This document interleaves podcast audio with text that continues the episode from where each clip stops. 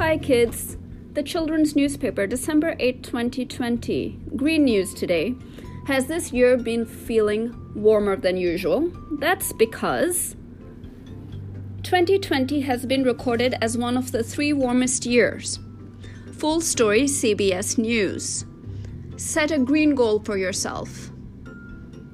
The earth is getting warmer. Set a green goal for yourself. Do little things. I'm not going to use a plastic cup today. I am going to recycle today. Do something small for yourself. Set a green goal.